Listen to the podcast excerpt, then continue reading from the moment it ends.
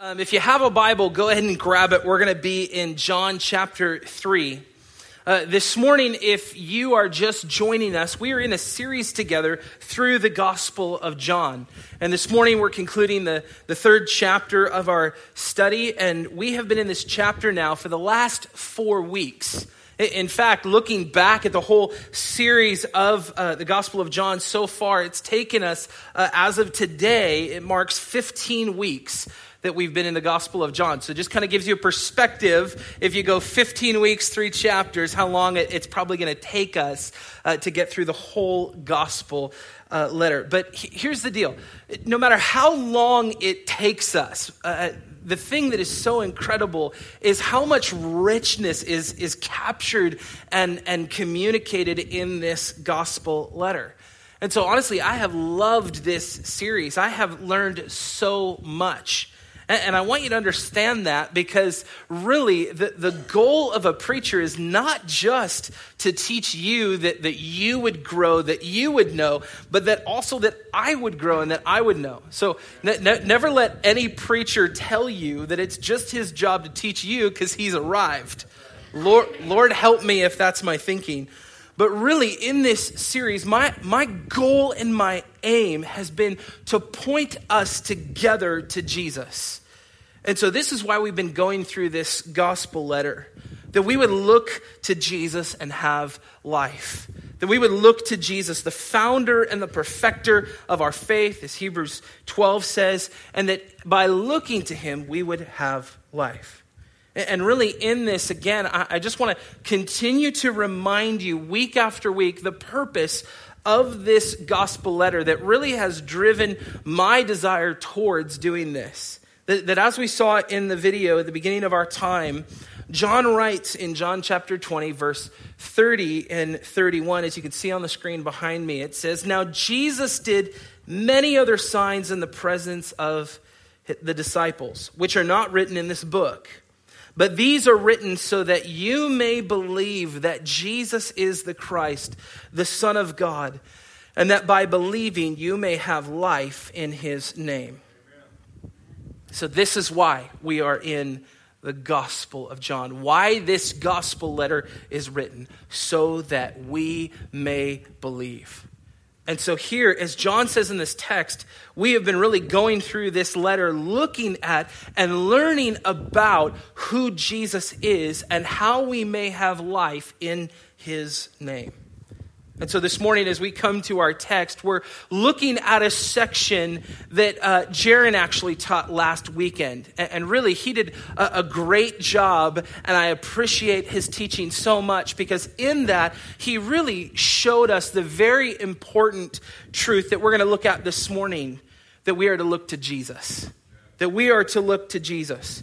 And so, as we go to the text, we're really going to continue in what John the Baptist has just reminded us of that Christ is all and Christ must increase. And so, as we dive into the text this morning, what we're really going to learn and unpack is that Christ is above all, and he is sent by God that we would believe in him. And so, if you're taking notes this morning, those are your fill in the blanks that Christ is above all, and he is sent by God that we would believe in him. And so, we're going to read in John chapter 3, starting in verse 31. And if you don't have a Bible with you this morning, it's up on the screen this morning. If you don't own a Bible, uh, we have some over here at the hub, I believe at the, the entrances, and that's our gift to you. Uh, Want to get the Word of God in your hands. And so we're going to start in John chapter 3 in verse 31. He who comes from above is above all. He who is of the earth belongs to the earth and speaks in an earthly way. He who comes from heaven is above all. He bears witness to what he has seen and heard, yet no one receives his testimony. Whoever receives his testimony sets his seal to this that God is true. For he whom God has sent utters the words of God, for he gives the Spirit without measure. The Father loves the Son and has given all things into his hands. And whoever believes in the Son has eternal life. Whoever does not obey the Son shall not see life, but the wrath of God remains on him. Will you pray with me? Heavenly Father, this morning we come before you. And we do so through the author and the perfecter of our faith, Jesus Christ. And so, God, in this time, I pray that we would look to him, that we would look to Christ. God, we thank you that you are a sending and a saving God. And so this morning, I pray that as we spend this little bit of time in these verses, that God, we would not long to grow our intellect, but to really fix our eyes more on Christ. That God, it would be all about Jesus this morning. So, God, again, we thank you that you are a sending and a saving God, of which we can, we can thank you for in and through Jesus. So, God, we love you and we thank you. In Jesus' name we pray. Amen. Amen. So, in the first verse of our text, we see that Jesus is not only different from everyone else, Jesus is also greater than everyone else. In fact, in the first part of verse 31, John says that he who comes from above is above all. So listen, Jesus is the only one that can claim that. He's the only one that can claim that and really have that claimed about him because he can really back that up with truth. So, what we need to understand is you and I can't claim that. We cannot claim that we are above all, but Jesus can. In fact, an example of this last week was that John the Baptist didn't even claim that. If you remember from Jaron's teaching last Sunday, in the final verse of his text, John the Baptist had said in verse 30, He must increase, Christ, but I must decrease. And so even, the John, even John the Baptist is telling us listen, Christ is above all. I am not. And so in verse 31, we see a, really a continuation of that quote. Really, we find an anchored position in this truth that Jesus is not only different from everyone else, Jesus is also greater than everyone else. And so, what that means is that Jesus stands apart and he stands above all men. And so, as we look at verse 31 again, we see in the middle section of the verse really the limit and the nature of man. It says, He who is of the earth, that's us, belongs to the earth and speaks in an earthly way. And so here, understand, John is speaking of himself.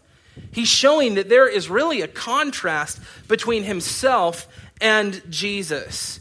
That where Jesus is greater and from above, namely heaven, he is also not limited as men are, which is contrasted in the verse. And so look at where this verse returns to. It says that he, being Jesus, who comes from heaven, is above all. I mean, really, if we were to just look at this verse, this is kind of really the ABCs simply of the, the Christian faith. Really, the difference between us and Jesus. I mean, if we look at A, the first point of the verse, he is above all, he is authority. It says, He who comes from above is above all. Then the, then the second part, now we're going A, B, we are not. The second part says, He who is of the earth, that's us, belongs to the earth and speaks in an earthly way. Then the last part says, He is above all, again, and that speaks to his deity. He who comes from heaven is above all. And so, really, for us, this is, a, this is a basic way to break this down in this verse. And really, it points out that Christ is above all. But why? Why is Christ above all? Because we can say that, but we need to understand that. See, John is continuing to show us the deity of Jesus. See, we learned this back in, in John chapter 1 in the prologue that Jesus is God. In fact, in the very first three verses of our text in John chapter 1, John spells this out clearly. He says in the first two verses, In the beginning was the Word, and the Word was with God, and the Word was God. He was in the beginning with God. So here, Christ is above all. And what it says in the first two verses of John chapter 1 is that Jesus is the Word that was in the beginning. That Jesus is the Word that was with God, and Jesus is the Word that is God. And so, really, if we go to verse 3, then, if we move on, it really holds all of that together. That it says, All things were made through him, and without him was not anything made that was made. What does that mean? Without Jesus, nothing is made. Simply put, I mean, that's a pretty solid biblical argument as to why Christ is above all. It's that Christ is not created, he is creator. And so this also then points us to the fact that Jesus Christ is the personal, full disclosure of God. That Jesus is God in human flesh. That he is the creator of the universe who has become part of his creation. That he is pure, eternal being who has become a man. That's the message of John in his gospel letter that Jesus is not a created man, he is God in human flesh. And so he is not, as the text says, of the earth. He is not belonging to the earth, and he is not speaking in an earthly way. And so, what we need to understand with importance is that you cannot detach the deity of Christ in Scripture from the rest of Scripture. It is a truth that bleeds all throughout this beautiful book. And so, really, what that means for those of us that believe that would, would, believe Colossians 3 when it says that Christ is all and Christ is everything. And even further, it means that we will also be those who, who say with the psalmist in 119.97, Oh, how I love your law. It is my meditation all the day. See, love for and belief in Christ and devotion to Scripture are directly connected to one another. And so, what I mean by that is that the Word of God guides and informs our understanding of who Jesus is. That the Word of God guides and informs our understanding of who Jesus is. And so, the words of Jesus in Scripture are really directly connected to the character of Jesus. And so, this means that his testimony of himself is true.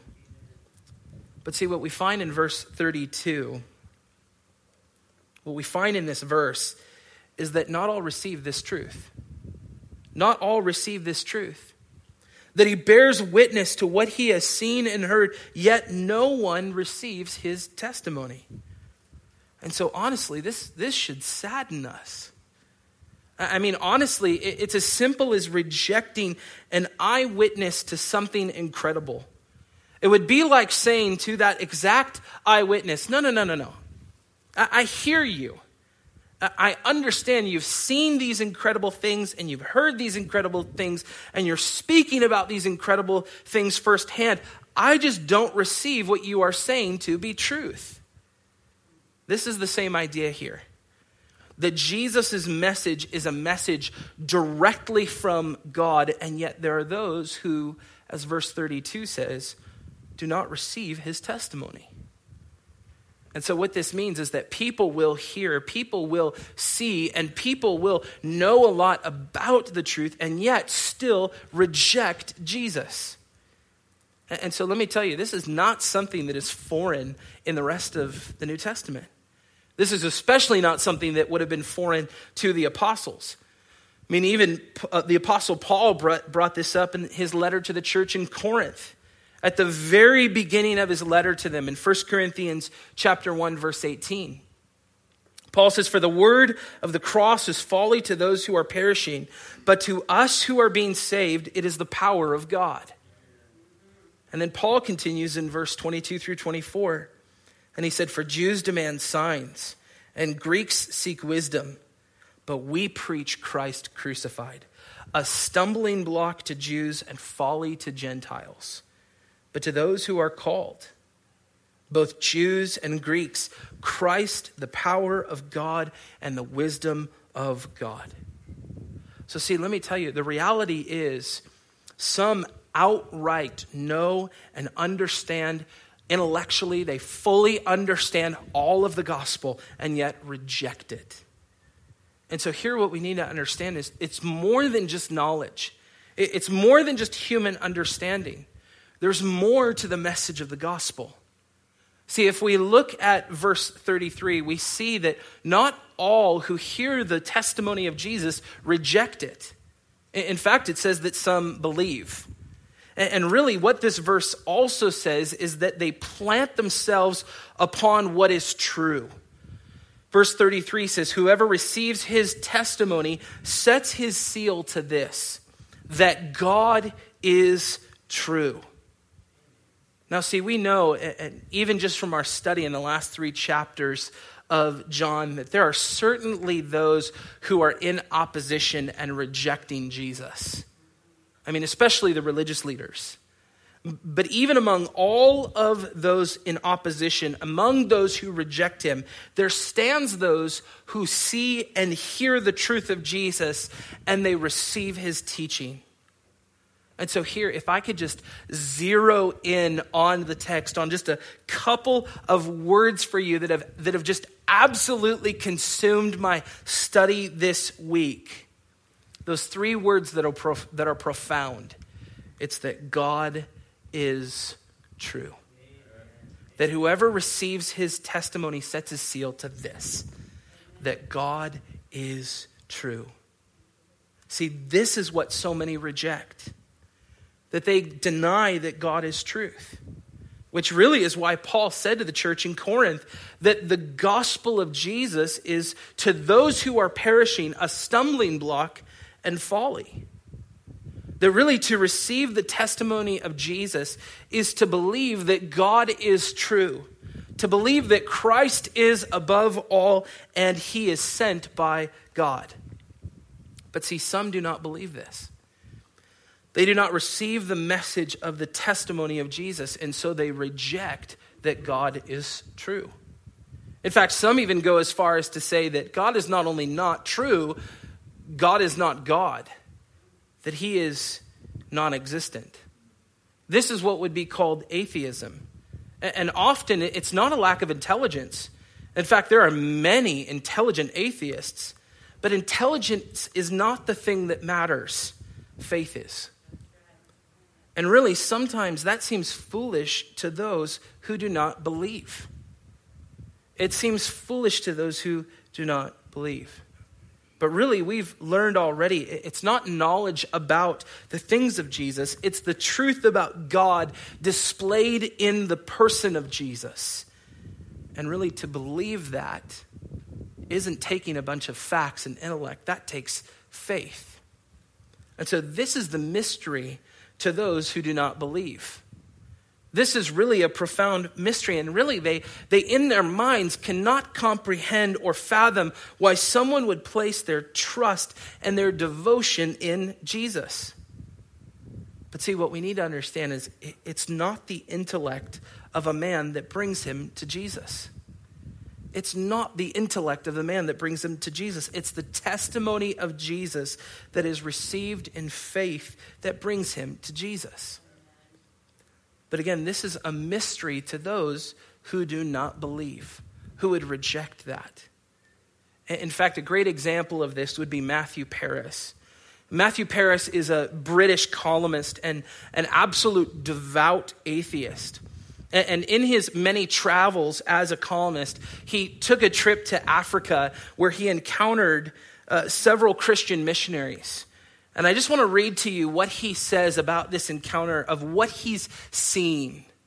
He says, In Africa, Christianity changes people's hearts, it brings a spiritual transformation.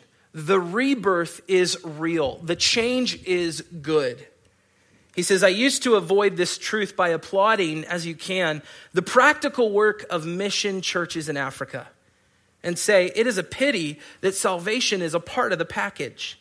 But Christians, black and white, working in Africa, do heal the sick, do teach people to read and write. And only the severest kind of secularist could see a mission hospital or school and say the world would be better without it. Before, I would allow that if faith was needed to motivate missionaries to help, then fine. But what was counted was the help, not the faith. But this does not fit the facts, he says. Faith does more than support the missionary, it also transfers to his flock. This is the effect that matters so immensely and which I cannot help but observe. This is what he is saying. This faith is the effect that matters so immensely and which I cannot help but observe. This is profound. It's not all the facts, it's faith. See, if we go back to the text in John, verse 33, what John is saying is that those who believe, those who receive Jesus' testimony in faith, stake their entire life upon this statement God is true. This is why we look to Jesus and we believe in his testimony about himself. That Jesus is the full disclosure of God himself.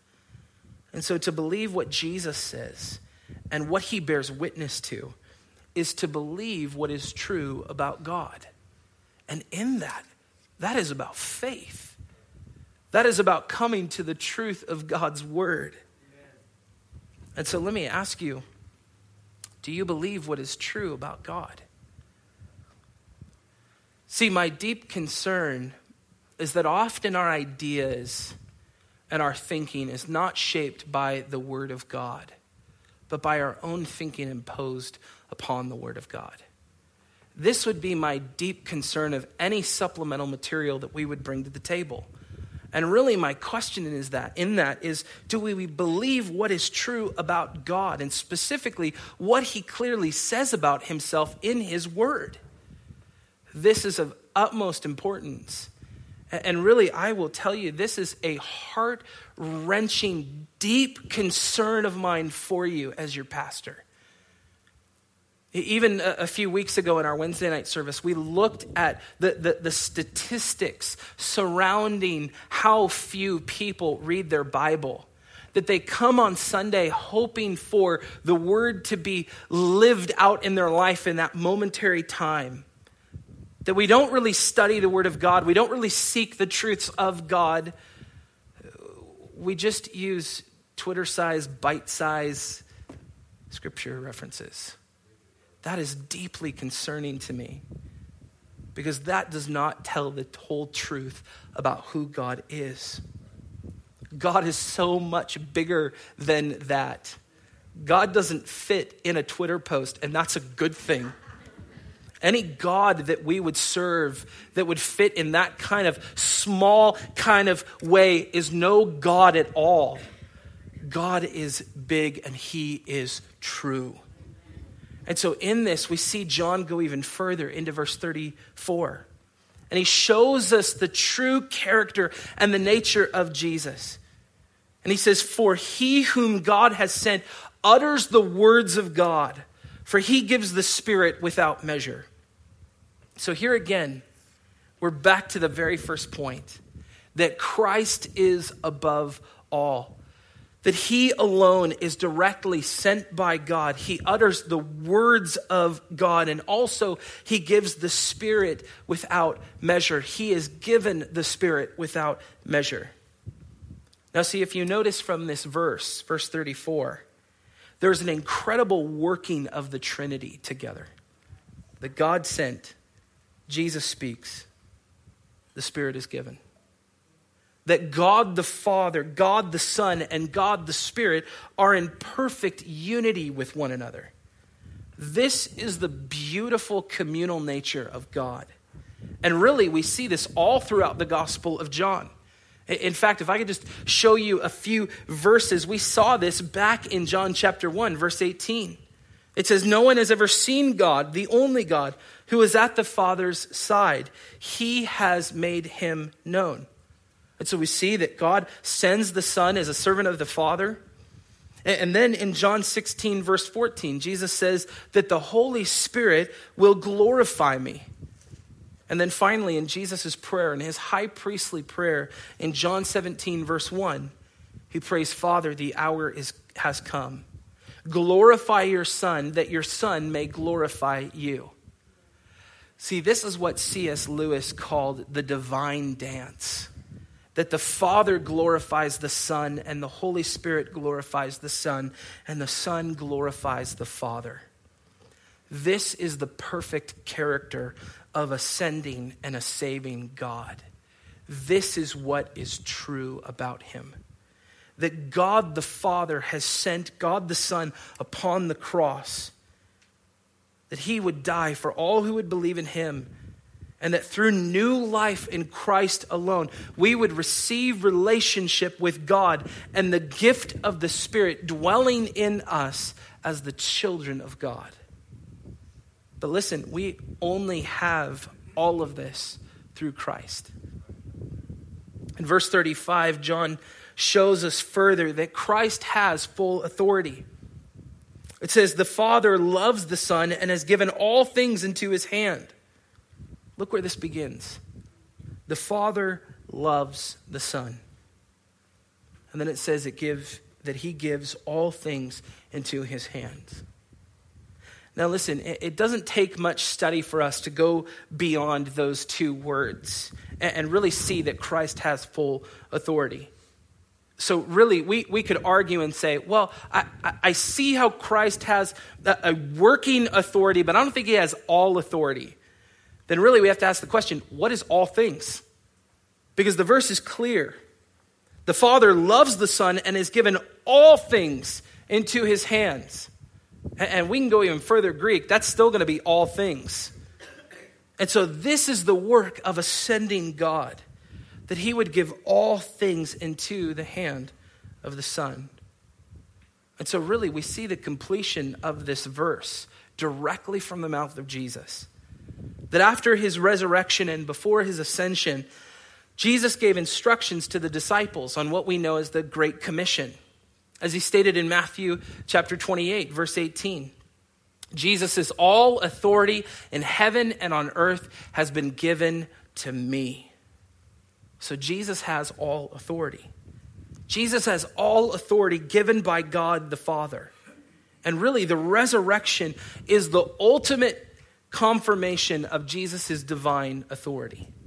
We see this even as Paul tells the church in Ephesus in chapter 1, verse 20 and 21. It says, He, being God, worked in Christ when he raised him from the dead and seated him at his right hand in the heavenly places, far above all rule and authority and power and dominion, and above every name that is named, not only in this age, but also in the one to come. So, even further, we, we ask the question what are all things? Ephesians 1 gives us some clarity. And so now, this really means two things that Jesus is sent by God and given his authority. And in that, we are governed, governed by the authority of Christ. And so, what I mean by that is that for the Christian, Christ is the highest authority in their life. And so, we look to him to Him alone for our final authority and as our Savior. See, this is the testimony of Jesus Christ that He is above all, and that those who believe, who receive His testimony in faith, stake their entire life, their entire existence upon this statement that God is true. And so, see, John concludes this section in, in chapter 3 by really stating what was said earlier in verse 16. That at the beginning of verse 36, John says, Whoever believes in the Son has eternal life. See, this is the incredible joy and truth of the gospel. And it's that we are not just saved from something, but also to someone. This is the incredible truth of the gospel. See, in the second half of verse 36, John says that whoever does not obey the Son shall not see life, but the wrath of God remains on him. So, really, belief in the Son, in Jesus, is not only saving from the wrath of God, but also saving to God Himself, which means we have eternal life with Him. See, without belief in Jesus, the wrath of God remains on us. This is what we've looked at many times before that apart from Christ, we have all sinned. We know this to be true of Romans chapter 3, verse 23 for all have sinned and fallen short of the glory of God. Apart from Christ, without faith in Christ, without relationship with Christ, we are all guilty. We are all perishing. We are all under God's righteous wrath, and we are already condemned. But see, this is where we were at. That doesn't mean that's where we need to stay. Remember, there are two different groups named in the text it's those who reject Jesus' testimony and those who receive it and believe that God is true. So, belief in Christ alone is what makes us stand in justification and forgiveness and redemption rather than in the wrath of God. This is the good news of the gospel that the righteous wrath of God has been satisfied by Jesus' death on the cross and his resurrection. So, really, as it says in the text, of those who receive the testimony of Jesus and believe that God is true, they believe in Christ and have eternal life. Again, this is the good news of the gospel that it is by grace alone, through faith alone, in Christ alone, that we are saved. But listen, that is not just a passive statement or single act it, it is really a continued belief and practice. Because really, gospel belief should lead to gospel behavior. And so to reject the Son is to reject his gift of eternal life. And so what that means is you cannot tell him, listen, I'll take the gift, but reject the giver. Uh, I'll take your gift of eternal life, but I'm going to reject you as Savior. This is why once saved, always saved doesn't work. Now, understand, I, I, believe in eternal security, but you cannot be saved by just acknowledging the Savior and rejecting Him after. That believing in the Son is more than just intellectual agreement or consent. That trust in Christ will inevitably motivate obedience to Him and to His Word. And so ultimately, the flip side of that is that active disobedience reveals a lack of saving faith. But see, belief in Jesus, true belief in Jesus, means behaviors that are conformed to Jesus. So, if I could just put that simply, it means that Jesus calls the shots in your life, and that's evident. So, let me ask you is this true in your life? Does Jesus call the shots? Does Jesus have full authority? Is your life shaped by trust in Christ that is displayed in radical obedience to Him? See, what this means is that regardless of what you see or feel or think, to believe in the Son and have eternal life means you are fully devoted to Him alone in everything.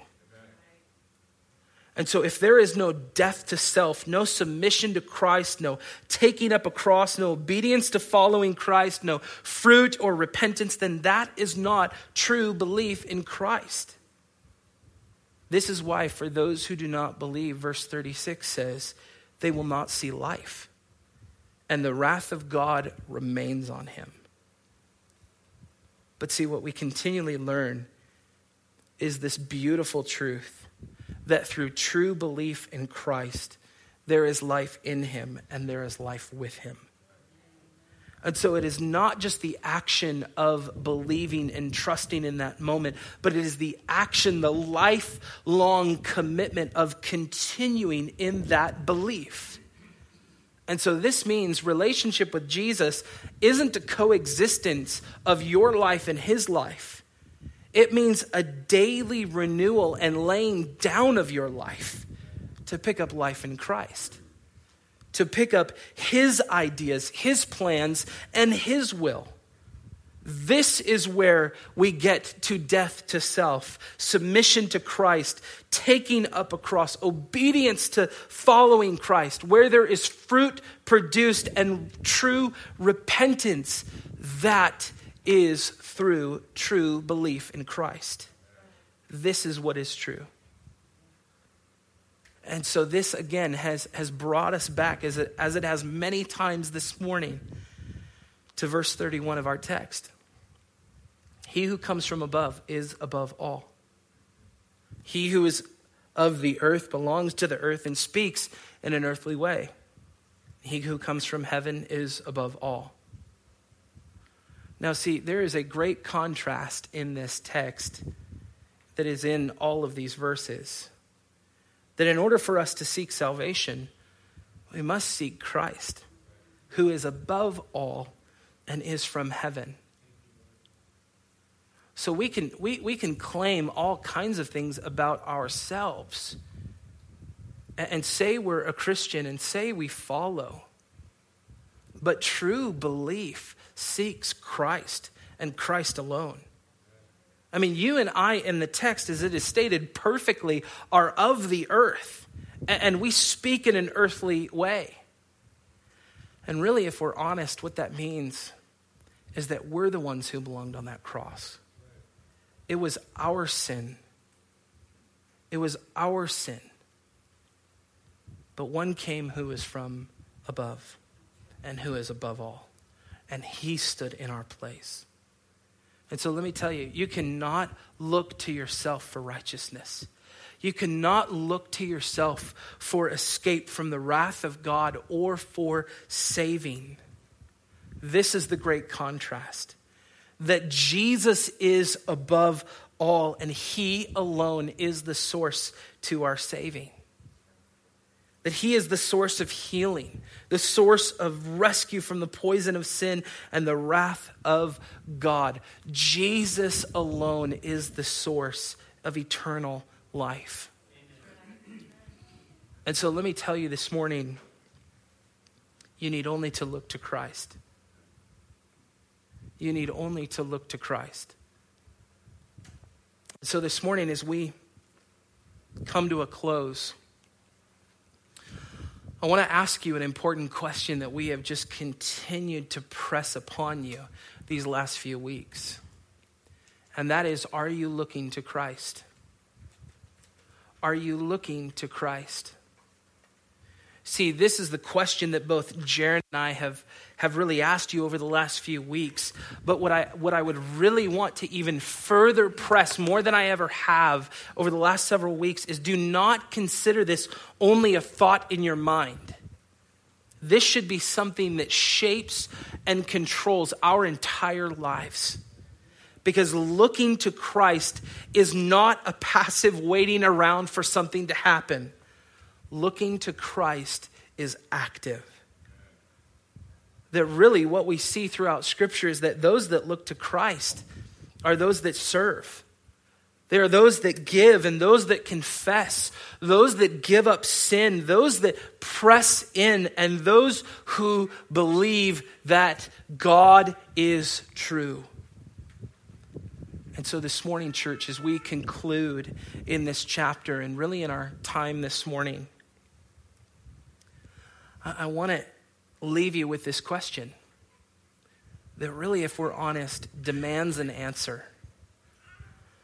Are you looking to Christ? Are you looking to Christ? Let's pray.